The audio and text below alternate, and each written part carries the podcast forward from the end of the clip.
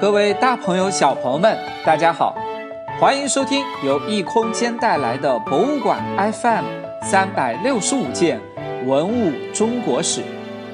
我是鹏鹏哥哥，让我们用一年的光阴听历史的声音。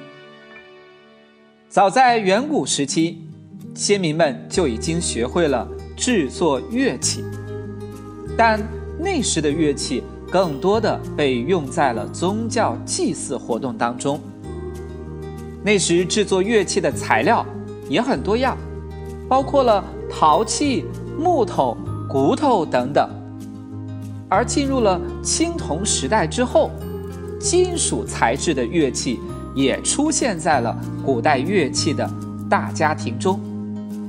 考古学家们在对二里头遗址中的一些较高等级的中型墓葬进行发掘时，就发现了青铜铃。这些制作精美的青铜铃，向今天的人们展示着夏代时音乐上的成就。同时，专家们还发现，青铜铃并不是单独出现的，而是和其他随葬的玉器和青铜器。组合摆放在一起，显示着青铜铃的重要性，或许也已经成为了身份和地位的象征。今天，鹏鹏哥哥就和小朋友们说一说青铜铃铛的故事吧。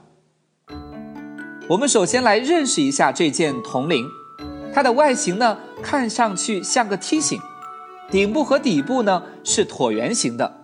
高度七八厘米左右，和小朋友们今天常见到的普通水杯差不多大小。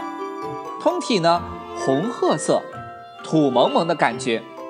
因为年代久远，已经出现了斑斑的锈迹，有些生锈的地方呢呈现出了青绿色。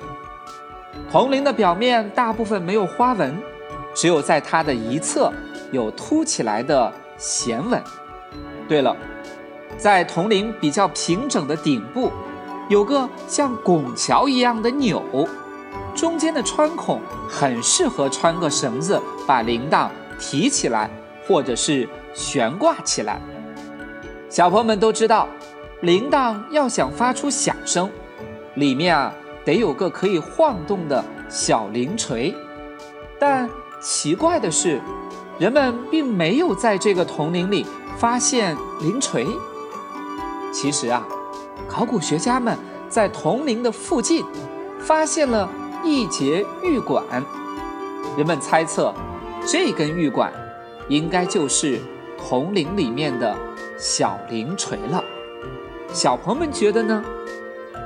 这件铜铃和我们平时看到的铃铛还是很相似的，但是。有个小细节，却很不一样，那就是在铜铃的一侧有个小翅膀，这又是为什么呢？有的人说，这个上小下大的小翅膀，应该就只是装饰的效果；有的人说，根据铸造的方法来看，铜铃采用的应该是复合范的方法，在浇铸的过程中可能出了些小问题。就形成了这样一个造型，这个小翅膀应该是个缺陷。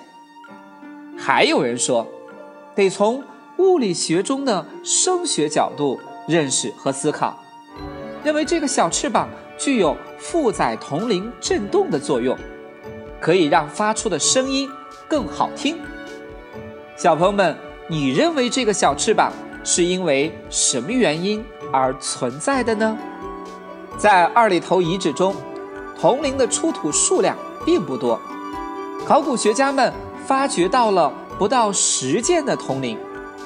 那在此之前，先民们制作过铃铛吗？实际考古发掘中，专家们就在黄河流域和长江流域的新石器时代晚期遗址中发现过用陶土制作的铃铛。这些陶铃用手捏成。有的呢是喇叭一样的形象，有的呢是椭圆形，在陶铃上有用来悬挂铃锤的孔。在一九八三年，龙山文化的陶寺遗址中也出土了一件红铜含量很高的铜铃，形状和现在二里头的铜铃啊很相似，所以有不少人推测，二里头遗址的铜铃很有可能是由陶寺遗址的铜铃发展演变过来的。这些二里头遗址出土的铜铃是如何使用的呢？大部分铜铃随葬的时候被放置在墓主人的腰边或者手边。随同这些铜铃出土的还有玉石、陶器、其他铜器等等。其中一件铜铃正摆放在上期我们提到过的绿松石龙的旁边。结合墓中出土的头部玉饰，我们可以想象当时的墓主人一手握着这条绿松石龙。一手摇晃着这青铜铃，在青铜铃富有节奏的铃声中进行祭拜神明的仪式。就像前面讲到的，铜铃的铃锤大部分是用玉制成的，那夏代的玉器又是怎样的呢？明天的节目里再为大家讲起。今天的互动小环节，请小朋友们动动手，能不能？也用陶泥做个铃铛呢，当然，也可以设计个小翅膀给它。把你做好的铃铛拍张照片发给异空间微信公众账号吧，鹏鹏哥哥等着欣赏你的作品。好了，我们今天博物馆 FM 三百六十五件文物中国史就讲到这里，明天我们再见。